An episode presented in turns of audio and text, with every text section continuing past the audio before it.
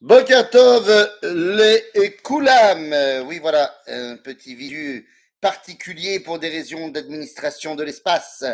Et nous revenons dans notre étude du lundi matin, Pirkei Avot, et nous sommes dans le second chapitre, Perekbet Mishna Zain. Toujours dans les paroles de Hillel Azaken, Huaya Omer. Et là, Hillel Azaken va nous faire la skira. Il va nous expliquer quels sont les dangers de l'excès dans le négatif et l'apologie du plus dans le positif. Nous dit Hillel Azaken, marbe basar, marbe rima. Alors, il ne faut pas le comprendre simplement avec de la viande, mais celui qui est marbe beachila, marbe, il n'arrête pas de manger, marbe rima. Finalement, il ne sera que occupé par son corps, et son corps va lui causer beaucoup de problèmes. Des maladies, il est lourd, il n'arrive pas à bouger. Marbé Nechassim, Marbé Daga. On a vu celui qui n'avait de vie que pour manger, mais celui qui n'a de vie que pour les biens dans ce monde. Il est à la recherche tout le temps d'avoir un nouvel appartement, un nouveau bateau, un nouveau... Marbé Daga. Puisqu'au final, tu seras toute la journée en train de penser à qu'est-ce qu'il arrive à mes biens. Et tu ne pourras pas étudier la Torah. Marbe Nashim, Marbe Kshafim. Alors évidemment, quand on prend celui qui en rajoute, qui prend beaucoup de femmes, il va avoir beaucoup de sorcellerie. Bon, évidemment, reprenons le texte dans son contexte. Il y a 2000 ans, c'est vrai qu'il y avait beaucoup plus de femmes qui s'occupaient à ce genre de pratique. Mais la Mishnah est un enseignement aussi vivant. Donc qu'est-ce que ça veut dire aujourd'hui ?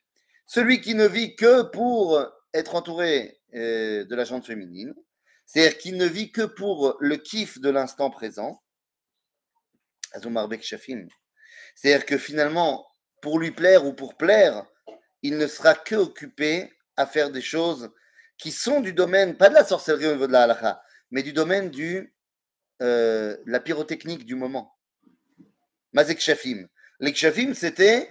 réaliser une pirouette fantastique pour impressionner les gens à un moment T.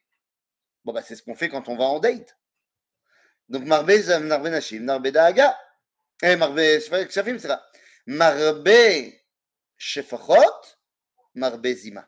À l'époque, il y avait malheureusement l'esclavage, et il y avait donc beaucoup de servantes.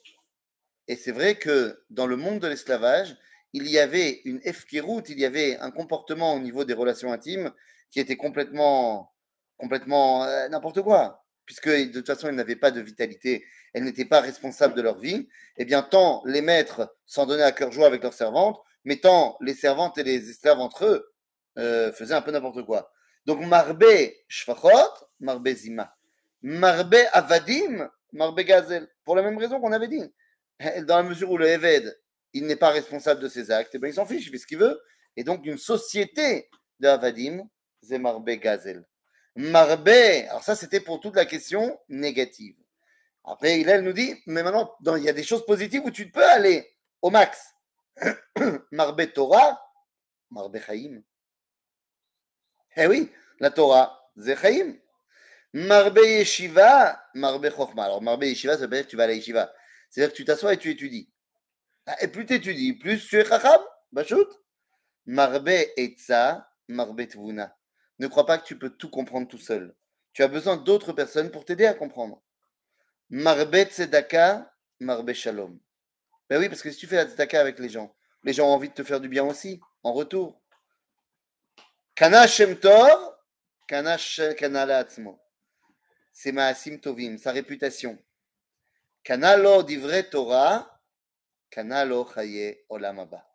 Parce que la Torah continuera avec lui, même après sa mort. À bientôt, les amis.